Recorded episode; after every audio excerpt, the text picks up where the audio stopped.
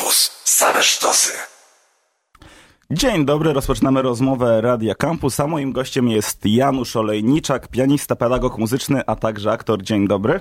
Dziennikarz, tak. Dziennikarz też, oczywiście. A panie Januszu, ja o tego pianistę najpierw dopytam, bo zastanawiam się, jaki był status pianisty w czasach Chopina, a jaki jest w dzisiejszych? W czasach Chopina to była, była czołówka, czołówka celebrytów, można powiedzieć. Tak jak, tylko, że jak się o celebrytach mówi, że znani są z tego, że są znani, to także wtedy, wtedy odbywały się wiem, turnieje pianistyczne, występował jeden pianista po drugim i no, publiczność po prostu oceniała. Grał Liszt, potem grał Chopin, potem Kalkbrenner, no wszyscy najwięksi pianisty. I ludzie, ludzie witali ich jak Beatlesów? To się, to się wszystko y, to do tego dojdziemy. To, ale to się wszystko działo w, w salonach głównie paryskich, czy, czy od czasu do czasu, jak ktoś lubił grać w dużych salach, Chopin nie, nie, nie znosił, więc takich koncertów bardzo dużych to on zagrał no, w sumie bardzo, bardzo niewiele. Z orkiestrą jeszcze przed wyjazdem do Francji. To w Polsce zagrał jeden i drugi koncert, który napisał, mając 18-19 lat, jeden i drugi. I te premiery się odbyły w Polsce. Natomiast potem on, on właściwie z takiego grania bardzo publicznego zrezygnował, więc to Natomiast złota era fortepianu zaczęła się w, na początku XX wieku, koniec XIX-XX, gdzie rzeczywiście czy nasz Paderewski, czy Rachmaninow, czy w Rosji yy, Antoni Rubinstein, no to, to były gwiazdy naprawdę Paderewski do tej pory księdza Guinnessa ma rekord za jeden występ wysokości honorarium. I to na początku na początku XX wieku dostać za jeden koncert 50 tysięcy dolarów, no to można sobie przeliczyć, jak ktoś umie, ile to by było na dzisiejsze, na dzisiejsze dolary. No, trochę by za to pożył. No to, to nie, nie sądzę, że no jest, jest jako, jako numer jeden w księdze Guinnessa przed Beatlesami, przed wszystkim. A jaki jest status dzisiaj pianisty? No troszkę, troszkę muzealny można powiedzieć, dlatego że, że, że jak jeden z moich przyjaciół mówi, że pracujemy trochę w, w skansenie i no powtarzamy rzeczy, rzeczy już, już dawno skomponowane, dawno grane. Ludzie to lubią oczywiście. W Ameryce na przykład muzyka XX wieku jest uważana za muzykę współczesną. Dla nich nie wiem, Debussy, Ravel czy Prokofiew. No to rzadko, rzadko ludzie, którzy są w tych wszystkich komitetach, którzy, którzy fundują, że tak powiem, byt orkiestry, no to bardzo niechętnie zgadzają się na, na wprowadzenie takich, takich utworów, bo publiczność cały czas woli Mozarta, Beethovena, Dworzaka, no i to jest trochę nie do zniesienia. Natomiast w Europie już jest to o, o wiele lepiej. A zastanawiam się, czy ludzie dzisiaj potrafią słuchać muzyki klasycznej? No potrafię, jak ktoś jest na to, to wrażliwy, to potrafi, no ale to, to, to, też nie do mnie pytanie, bo ja słucham każdej muzyki. Nie, nie, nie będę tutaj wam kadził, ale rzeczywiście Jasiek Jasiek y, i właśnie pokazał Radio Campus od strony muzycznej, bo najpierw tylko słuchałem, jak, jak, jak go... Mogę ci mówić po imieniu? Tak, oczywiście, Robert, oczywiście. Jak, jak słuchałem waszych...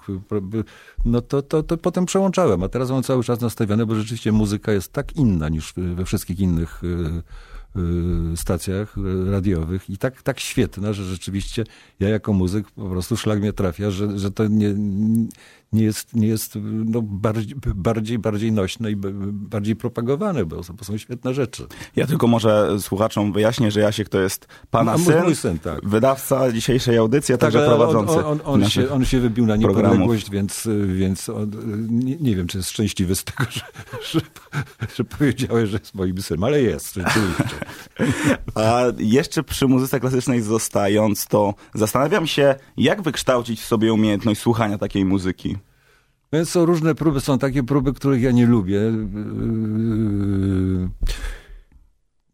Mój bardzo dobry kolega, ja go bardzo dobrze rozumiem, Waldek Malicki, który uważa, że właśnie w ten sposób bardziej przystępny, rozrywkowy, z, z, z dowcipami nienawidzę dowcipów muzycznych, jest, są dwa czy trzy może dobre, no ale on to prowadzi jak, jak kabaret, a przede wszystkim uważa, że pro, pro, propaguje muzykę klasyczną. Faktycznie tłumy przychodzą na te koncerty do, do Filharmonii, ale to jest, to jest trochę tak jak ze współczesnymi kabaretami. Też tłumy, tłumy przychodzą, a tych świetnych kabaretów jest nie więcej może niż, niż dwa albo trzy.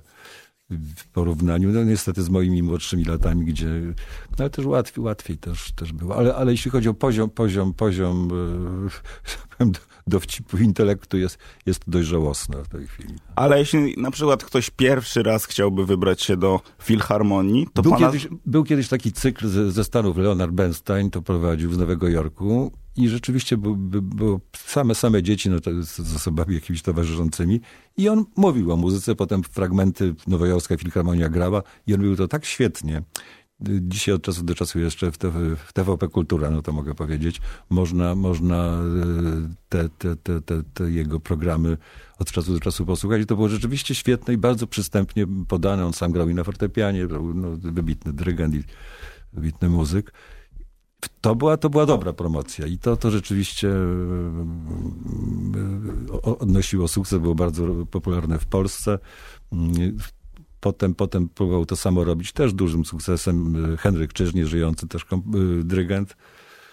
Y, no ale to już nie miało takiego, takiego powodzenia. A co pan by polecał młodemu człowiekowi, który mm, przykładowo chce się pierwszy raz wybrać do filharmonii? Zapoznać się trochę z historią? To i... znaczy, ja bym unikał, wybieram się dzisiaj do filharmonii, bo to, to, to do filharmonii trzeba po prostu wejść. Jak, nie wiem, znajomy, kole, macie różnych kolegów czy koleżanki, akurat ktoś, ktoś gra na skrzypce, no pójść chociażby dla, dla tej znajomej osoby, która, która występuje.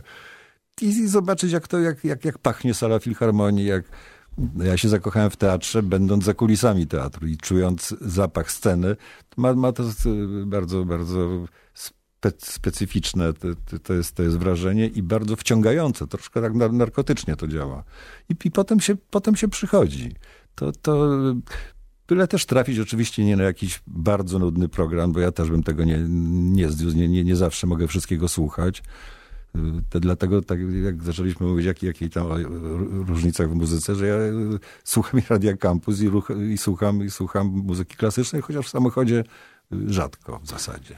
Pan powiedział, że do filharmonii trzeba po prostu wejść. Po prostu. Pan to miejsce zna świetnie i zastanawiam się, jak wygląda życie pianisty w trasie, a jak wygląda życie pianisty, kiedy jest trochę luźniej. Wie pan, no, luźniej to jest, to jest po raz pierwszy teraz. Że, no właśnie, że, czy w ogóle jest trochę luźniej? No jest, jest. Początkowo wydawało mi się przez pierwsze dwa tygodnie, że w zasadzie jest, że jest fajnie. Jak się siedzi w domu, nic, nic, nic nie grozi. I no teraz to ja sobie przeczytam książki nieprzeczytane, teraz się nauczę jakichś nowych utworów, poprzypominam sobie coś, co dawno nie grałem. Po dwóch tygodniach mi to przeszło i miałem coś takiego jak właściwie odrzut od instrumentu i nie byłem w tym zupełnie odosobniony.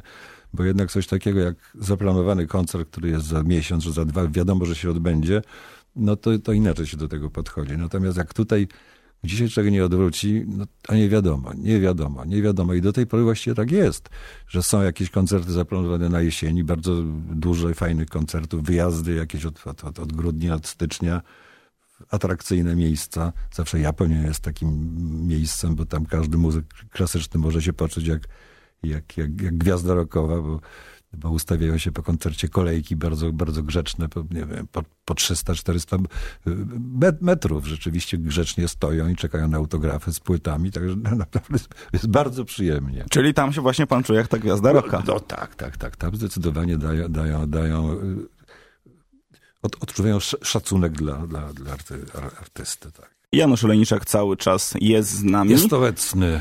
Um, Pozwolę sobie, zanim Robert może jakieś pytania zdaje się przygotowane, chciałem tylko powiedzieć, nie wiem, czy mówiliście w, w kampusie o śmierci znanego kompozytora, wielkiego kompozytora muzyki filmowej Ennio Morricone na którego filmach i muzyce Jasiek się wychował, bo go zmuszałem do oglądania western spaghetti Sergio Leone, że to są takie inne westerny, że czarny charakter niekoniecznie musi być czarny, biały nie, nie do końca biały i to, to te, te, filmy, które oglądałem po raz pierwszy w Paryżu, jak Jasiek się urodził i zaczął coś kumać już ze świata, no to, no to mu te filmy obowiązkowo puszczałem od ojca, ojca chrzestnego na, na, na czele, który jest dla mnie filmem wszechczasów. Yy, na, a, a, a Ennio Morricone napisał no, film do prawie tych wszystkich western spaghetti, oprócz tego do, do zdarzyło się raz na zachodzie, to też mm, e, dawno temu w Ameryce, no i przede wszystkim do misji, za którą za, za, ten film liczył na, na, na Oscara i rzeczywiście jest to genialna muzyka, no ale dostał za, za, za, za całokształt i chyba za ten ostatni film Tarantino. A pan go poznał? Nie, niestety nie. On A, przyjeżdżał do Polski właśnie w wersji koncertowej, bo też się te jego utwory nadawały. Jeszcze nie... dobre, złe i brzydki też Tak, tak, tak. To mnóstwo za kilka dolarów więcej. Yy, właśnie ile tych info no, zdarzyło się raz na zachodzie. Tak, tak. To wszystko są znane, znane motywy i, i, i świetnie. I w niedzielę zbliża się 36. rocznica śmierci mojego przyjaciela Wacka Kisielewskiego, który zginął w wypadku samochodowym podwyżkowym co będziemy też w moim radio wieczorem dzisiaj wspominać. To był pianista, był duet y, taki bardzo znany, no to była wielka kariera, mm, właściwie już europejska, bo grali w Olimpii Paryskiej i y, no, w Niemczech byli, byli to no, numer jeden. Wszystkie największe filharmonie były zawsze zapełnione. Oni kończyli y, Akademię Muzyczną wtedy. Zresztą mojego profesora, jednego z wielu, Zbigniewa Drzewieckiego, który już wtedy był stary, ale który bardzo ich wspierał w tym graniu muzyki, muzyki rozrywkowej. Oni mieszali klasykę z, z przebojami, no w każdym razie coś takiego robili, co się bardzo, bardzo wtedy podobało i to, i, i to, i to jest śmieszne i fajne do dzisiaj. A dla pana muzyka filmowa jest szczególnie istotna? Czy y, w filmie tak się mówi, że muzyka filmowa powinna być tak napisana, że jest, a, a, jej nie ma. Natomiast ja cenię właśnie takich kompozytorów jak, jak, jak Morricone, John Williams, który napisał też mm, setki, setki muzyk filmowych, no i nasz Wojciech Kilar, który oprócz tego, że napisał genialne muzyki filmowe, czy do Ziemi Obiecanej, czy do Drakuli, to była też śmieszna historia, jak przyjechał do, do Hollywood z, z, par, z partyturą właściwie mm, e, muzyki do, do, do Drakuli, no to w zasadzie tam wpadli w popłoch, dlatego że, że nie, przynajmniej kilkudziesięciu pracowników straciło robotę, bo on przyjechał z gotową partyturą, no, no z wszystkim, tylko, tylko potrzeba było orkiestry i, i nagrywania, bo normalnie kompozytorzy bardzo często, znam też takich, piszą jakąś tam prymkę, parę nut i są ludzie do obrabiania tego, do orkiestracji, do instrumentacji, do no w ogóle obrabiają ten, ten temat, byleby temat był chwytliwy. I te całe robo, a on po prostu robił jak prawdziwy kompozytor wszystko. Więc w Hollywood był to, było, był to ewenement. E, teraz chciałbym przejść do okresu, kiedy wygrał pan konkurs Chopinowski. No nie, nie wygrał, byłem laureatem. La, laureat, tak. Mm, pan powiedział, że w tamtym czasie dostał pan stypendium i był w Paryżu sam, spędzając tam najlepsze lata swoje. E, zastanawiam się, jaki był tam ten Paryż i jak bawił się wtedy młody Janusz Olejniczak. No cóż ja mogę powiedzieć, żeby... Ja się wie wszystko, ale tak wszystko mówić to może nie, ale był bardzo, bardzo, bardzo wesoły, bardzo barwny i bardzo bezpieczny. Rzeczywiście no, no, no często spędzaliśmy 24 godziny, że tak powiem, na ulicy, chodząc w różne miejsca, bo w różne miejsca chodziło się o określonej porze, a nad ranem chodziło się na szampana i, i, i ostrygi. To były stare hale, tam jest centrum Pompidou w tej chwili, wszystko, wszystko inaczej wygląda. No i, i, i tam na, na, o piątej, czwartej, piątej, szóstej można było właśnie się napić szampana ze świeżej ostrygi, prosto, prosto przywiezione. Więc to było bardzo wesoło, a poza tym miałem, miałem świetnych przyjaciół, świetne kontakty. Tak jak zawsze mówię, że, że wtedy w Paryżu zrobiłem drugą maturę i z historii, i z geografii w gruncie rzeczy też. I mm, jakby ogląd, ogląd świata miałem inny niż, niż wyjeżdżając po, po, po, po szkołach, na, na które zresztą nie narzekam, bo miałem świetną panią i od historii, i od polskiego. Ja sporo rzeczy wiedziałem, natomiast, natomiast y, no, prawdy innej dowiedziałem się tam, co było więcej warte, niż bym tam tylko, tylko ćwiczył cały czas. A było tam więcej e, zabawy czy nauki? Szczerze mówiąc, więcej zabawy, ale dużo takich spotkań, które, które, które no, no odbyły się, a, inaczej by się nie odbyły. Na przykład kilkukrotna wizyta u Artura Rubinsteina, czy u takiej słynnej profesorki wszystkich, właściwie i polskich kompozytorów i, z całego świata, od Piazzoli pod, począwszy na i Killer tam był. No, o kim bym nie pomyślał, u, u Nadi Boulanger, która która miała no, kolosalny wpływ na, na, wszystkich kompozytorów. Wiedziała wszystko, znała wszystkie utwory na pamięć. Sama nie komponowała, bo miała za dużą wiedzę. Wszystko jej się z wszystkim kojarzyło. to, to, to, to była niewiarygodna osoba. i też żyła bardzo długo, także jeszcze miałem okazję ją poznać, ale ona sama znała jeszcze i Chorowica.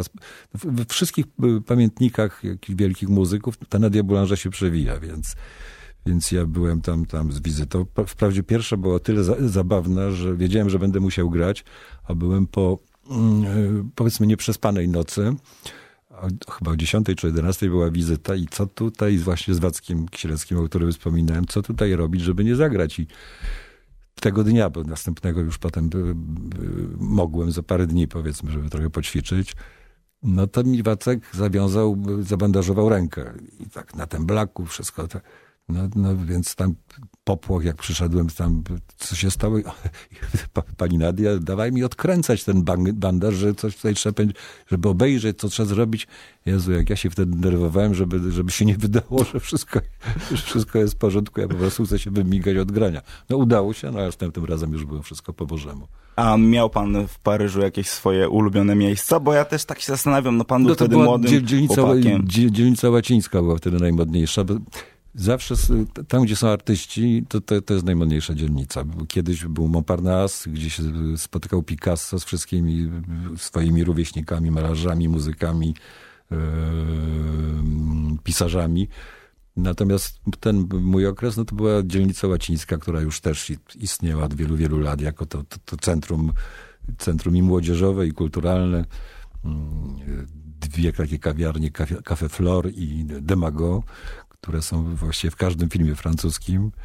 I to jest zabawne w Paryżu, jak teraz jadę, to mnie się wydaje, że są ci sami kelnerzy, te, te same stoliki, że tu się nic nie zmieniło, bo rzeczywiście bardzo Francuzi kultywują pamięć tych, tych bardzo, bardzo znanych miejsc, no ze względów zupełnie też turystycznych, ale, ale jak się wraca, powiedzmy, do Francji, nie wraca po kilkudziesięciu latach, ale no po, no po, po roku, no to idę w to miejsce i zawsze Zawsze jest tak samo i to jest fajne. A powrót do Warszawy był trudny. Jaka była tam ta Warszawa z lat 70., a jaki był Paryż?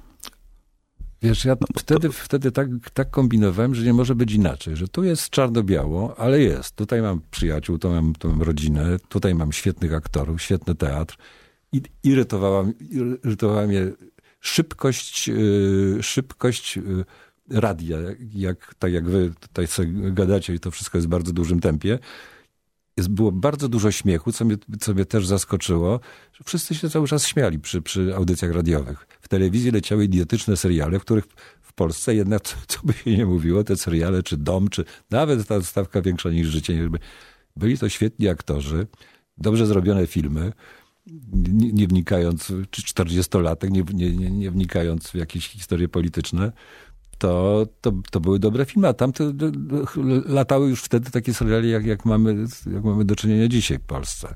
Czyli naturszczycy też grają i no i poziom jest jaki jest. Kto lubi, to lubi, kto nie lubi, to nie lubi. Mam takie wrażenie, że często się mówi o Warszawie w tamtych czasach, że była taka szara i bura, a Zachód mówię, nie, było jako coś niewyobrażalnego. Ja jechałem non-stop wtedy, z, z, siostrą zresztą Wacka i z Paryża przyjechaliśmy, bo już tak, tak tęskniłem strasznie za, za Polską i, i się nie zawiodłem, bo rodzinę odnalazłem całą i zdrową. Yy, wszystkie miejsca, które, które znałem rozrywkowe, istniały. Filharmonia na swoim miejscu, no wszystko, wszystko było jak było, że było czarno-białe, myślałem, no byłem w dalszym ciągu młodym człowiekiem, że, że tak musi być. Zresztą i mądrzy ludzie, i filozofowie, politolodzy, nikomu do głowy się nie, nie przychodziło, że w ciągu kilkunastu lat to wszystko może się zmienić i, i wy w ogóle nie będziecie wiedzieć, o czym ja mówię w tej chwili, o czarno-białej Warszawie. To, że, że, że, że ja tego dożyję, no to jeszcze się będę mógł tym cieszyć, mam nadzieję jeszcze, jeszcze długo. Janusz Olejniczak cały czas jest z nami. Cały czas. Rozmawialiśmy o, pobytu, o, o pobycie w Paryżu, o konkursie szopenowskim. Ja też się zastanawiam, czy w czasie grania ten stres u pana jest cały czas? Czuje pan cały czas tremę w porównaniu z tym, co było, a tym, co jest teraz? Znaczy może zacznijmy od konkursu. Y, jeszcze w, w, czasie, w czasie mojego konkursu nie było... Yy aż takiej ilości mediów zainteresowanych, oczywiście nie było internetu. I w gruncie rzeczy była to bardziej sprzyjająca sprawa i do skupienia się dla, dla wykonawców i dla, mm, dla uspokojenia nerwów. A jak ma się 18 lat, to, to też do końca człowiek jeszcze w tamtych czasach y, nie zdaje sobie sprawy, jak, jak to jest istotne potem na, na całe życie, bo Gdyby mi się nie powiodło, to jeszcze mógłbym spokojnie w dwóch czy trzech konkursach szopenowskich y, brać udział. A tu jako, że zostałem laureatem, no to już no miałem ten paszport, który, który właściwie jest, jest ważny do, do, do, do końca życia. I y, no oczywiście trzeba, trzeba cały, cały czas się rozwijać i to, to jest taka, już nie chcę jakichś truizmów tu mówić, ale trzeba, trzeba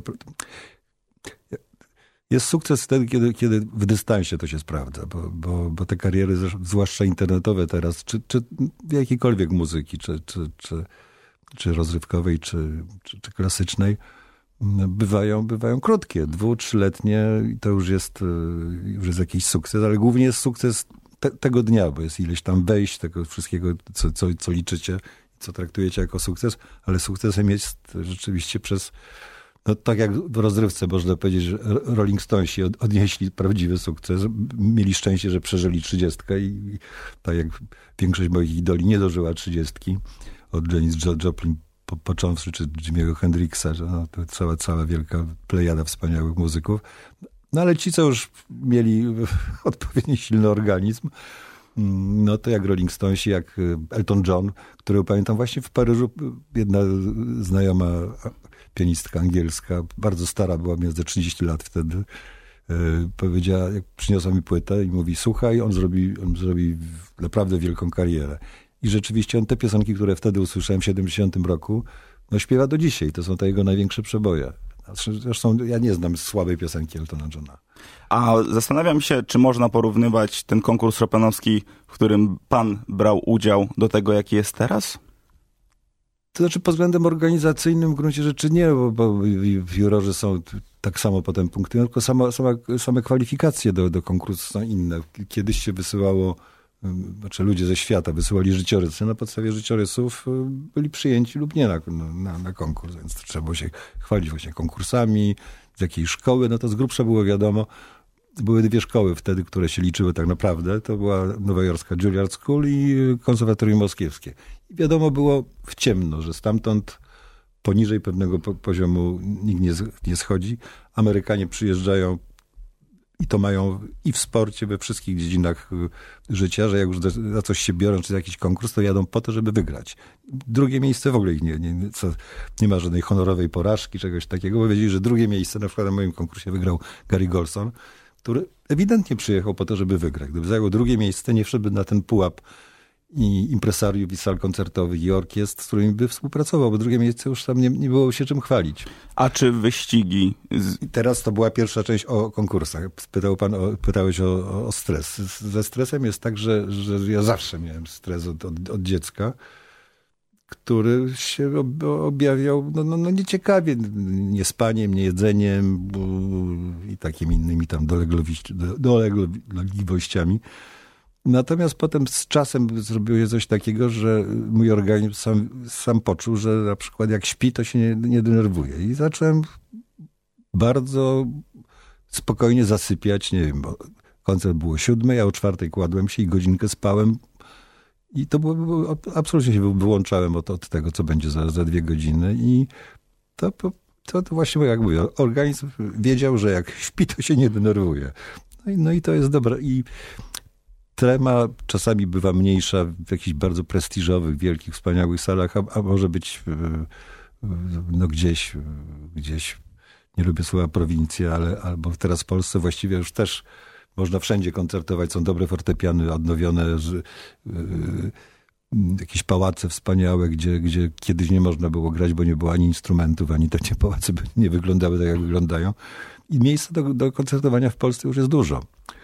I tak jak mówię, no, czasami trema łapie niespodziewanie w jakichś mniejszych miejscowościach, a, a zupełnie przy, spokojnie się wychodzi na, na, na duży, odpowiedzialny koncert. Natomiast czego, co mnie zawsze doprowadza do do szału i do, do, do nerwów bardzo wzmożonych, to jest transmisja internetowa.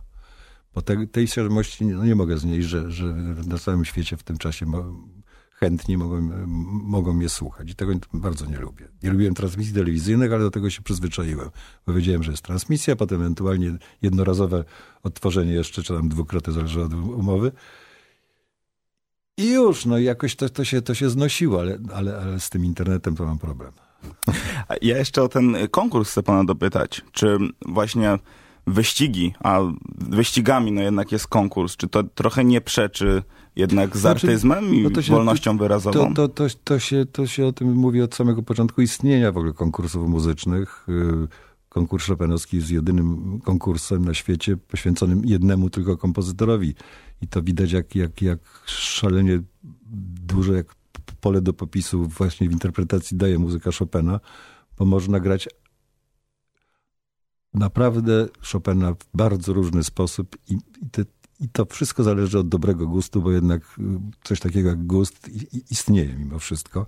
Jeżeli się tam jakieś obowiązują y, w regulaminie, czy w ogóle w ocenianiu pra, pra, prawidłowości, no, że nie można się mylić, technicznie musi być to sprawne, musi być piękny dźwięk, no, no te, tego typu rzeczy, które można wymiernie. A, no, a reszta, interpretacja, to już zależy od, od, od, od jurorów i czy, czy są w stanie wysłyszeć na przykład, taki, zresztą taki powinien być obowiązek każdego jurora, docenić czyjąś interpretację, która niekoniecznie może, musi być moją interpretacją, natomiast jest fascynująca i dla mnie odkrywcza a z, tego, a z tego powodu, że jest inna, nie, nie, nie, nie, może tego, nie można tego eliminować.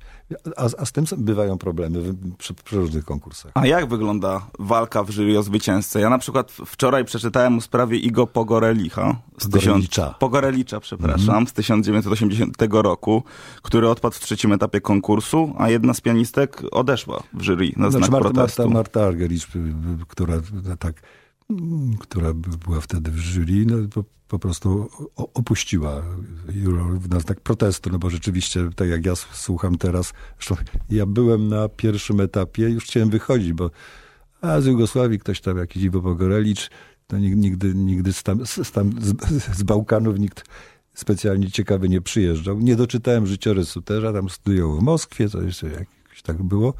I zostałem już tak właściwie prawie przy, na balkonie przy drzwiach wyjściowych i jest nagranie y, płyty z tego pierwszego etapu Iwo Pogrelicza. Jest taki na początku pierwszy wrzask entuzjazmu i to, to był mój głos. Także mam nagranie z Pogreliczem w ten sposób. Pan też się oburzył no, w ogóle to, to, nie było nie do, nie do pomyślenia dla mnie, że, że, że, że nie przeszedł do finału, już nie pamiętam w którym etapie on odpadł. W trzecim, tak, po, po, po sonacie, tak. Janusz Olejniczak, e, pianista, pedagog muzyczny, a także aktor. No i o to aktorstwo, panie Januszu, e, też muszę pana e, spytać. Proszę. Zastanawiam się, co pan czuł, kiedy zobaczył pan w Japonii film Błękitna Nuta, i znalazł pan ten film o zmienionym tytule znaczy, w, nawet w dziale z filmami dla dorosłych. Soft, soft porno, tak, tak. Znaczy okładka była taka, jedy, jedyny moment w, w tym filmie, gdzie kawałeczek biustu wygląda z, z, spod cukierki Sophie Marceau. Także taka nęcąca okładka, w środku film, który może Państwo niektórzy widzieli, ale ale film dość szalony i który mnie dużo, dużo zdrowia kosztował. Ja wczoraj sobie ten film obejrzałem jak, e, przed, przed naszą rozmową, więc jak ktoś nie widział, to, to może nadrobić. Ten, ten, ten film, ja nie, ja nie byłem na, na premierze, dlatego że y, o, kręcąc cały, cały film, ja myślałem, że my robimy taki hollywoodzki, bardzo przyjemny film z długimi ujęciami, z dużą ilością muzyki, takiej niepokawałkowanej, z długimi dialogami. Po montażu, jak zobaczyłem w montażowni, co, co, co, co, co może montaż zrobić z wszystkimi scenami, które oglądałem raz w tygodniu w czasie kręcenia filmu, no to, no to był szok dla mnie. I na premierę w Warszawie nie poszedłem filmu. A, a propos tego montażu, to zastanawiam się, jak montażowo zamienili Adriana Brudiego z pana głową w filmie Pianista Romana Polańskiego. No jakoś tak to było, że, że, że rzeczywiście ja, ja byłem w czasie całego tego ujęcia, na, nagranie właściwie wszystkiego, co tam gram, było, było na żywo i równocześnie, z, czyli na setkę było kręcone. Natomiast potem, to co wiem, to komputerowo zmienili, zmienili głowę tylko i, i tyle. A jak pracowało się z Romanem Polańskim? W zasadzie, chociaż są tak, byli tak, y, Polański przecież żyje, krańcowo różnie i, te, i temperamentowo, i, artystycznie. Natomiast jedno mieli wspólnie, wspólne, że obydwaj szale, szaleni perfekcjoniści i, i potrafili zarazić całą ekipę. No w przypadku Polańskiego jeszcze to, to, to był najpierw Berlin, potem Warszawa. O, olbrzymia, olbrzymia produkcja. I rzeczywiście udźwignąć presję finansową, żeby nie przekraczać bu budżetu, żeby wszystko mniej więcej szło yy, w czasie, no to trzeba mieć dużą odporność. Jeszcze on sam pracował na 150% i, wszyscy od, od, od wózkarza do, do, do aktorów też się, widząc taki przykład, też nie, nie, no nie sposób było y, pracować inaczej. Zresztą to, to samo było z Żułaskim, chociaż Żułaski był trudniejszy we współpracy z aktorami, tak. A jak ta przygoda z filmem rozwinęła pana jako pianistę? Przede wszystkim praca z asystentką, tą mulatką y, Armel Zbrerie, tak. Ona teraz siedzi gdzieś, gdzieś yy, w jakimś yy, mm, klasztorze buddyjskim, jest buddystką i od siedmiu lat wycofała się z życia filmowego, zrobiła bardzo dużo i tam medytuje, zajmuje się jednym z mnichów, więc matką tam mieszkają, a ja z nią pracowałem trzy miesiące przed kręceniem filmu yy, nad ćwiczeniami oddechowymi, ruchowymi, na zasadzie poczucie całego, całego organizmu i nauka zmiany w bardzo szybkim tempie przeskakiwania z nastroju w nastrój. Tak rzeczywiście pod koniec tych wszystkich zajęć, tak powiem, no to, to czułem się po prostu tak fantastycznie wyzwolony lekki, że wychodziłem z tego teatru na polach elizejskich, gdzie mieliśmy studio wynajęte, a miałem wrażenie, że fruwam nad Paryżem. Po prostu to cudowne uczucie.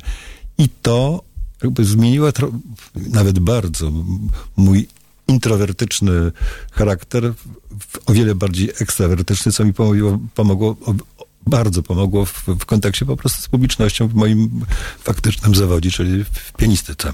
W Błękitnej Nucie grał pan Chopina i zastanawiam się, jakby pan się miał dzisiaj znowu w jego wczuć. To pana zdaniem, jak Chopin przekonałby naszych słuchaczy, którzy na co dzień lubią muzykę Maty czy tako Hemingwaya, żeby słuchali muzyki klasycznej? Chyba, yy, też opowiada, opowiadają w listach, czy wspomnieniach ludzie, którzy słuchali Chopina. Kto nie słyszał Chopina improwi, improwizującego, ten, ten nie ma pojęcia w zasadzie o jego geniuszu. Zresztą Leszek Możdżer, wprawdzie dość ryzykownie, ale być może i trafnie powiedział, że, że gdyby Chopin żył w dzisiejszych czasach, to byłby jazzmenem, właśnie impro, im, im, bardziej improwizował niż pisał gotowe, gotowe, gotowe utwory. A mam też y, na koniec dla pana małe wyzwanie, mm, ponieważ od Jaśka wiem, że jak pan usłyszy fragment jakiegoś utworu, to pan jest w stanie odtworzyć ten fragment. No tak, ale, ale to Jasiek pamięta czasy, kiedy były, że tak powiem, normalne piosenki, były melodie. Te, teraz, y, y, teraz jest to wiele bardziej skomplikowane, bo elektroniki jest bardzo, bardzo dużo i w zasadzie y, dużo spraw polega na, na, na, na barwie, na, na, na, na aranżacji, niż co, co tu dużo mówić, poza rapem, na, na, na, na tekście i, i, i, melodii. A panie Januszu, czy spróbujemy no, otworzyć, możemy, możemy spróbować, odegrać ale... sztosa z naszej e, playlisty? Tylko żeby to, żebym ja słyszał, co, co, co, co... To już puszczamy, już puszczamy. E, utwór, który przygotowaliśmy to Dr. Dre, Steel Dre.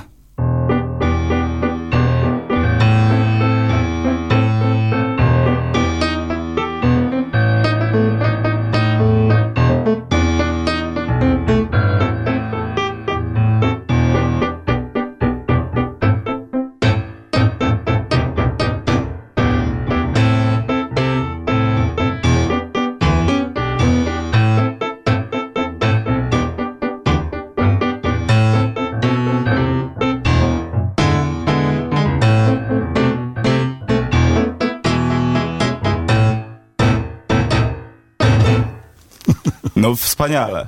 No dobrze. Prób próbujemy jeszcze z innym fragmentem? No, spróbujmy, bo nawet zabawne.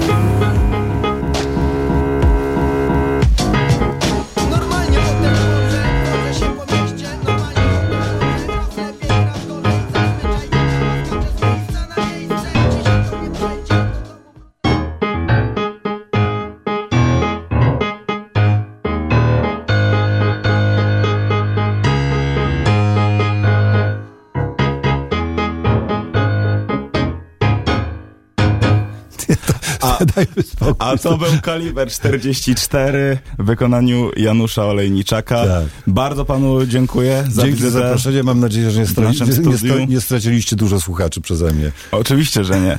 Grono się powiększyło. Janusz Olejniczak był naszym gościem. Jasie Kolejniczak audycję wydawał, a Grzegorz Murawski audycję realizował. Ja nazywam się Robert Malinowski i słyszymy się za tydzień.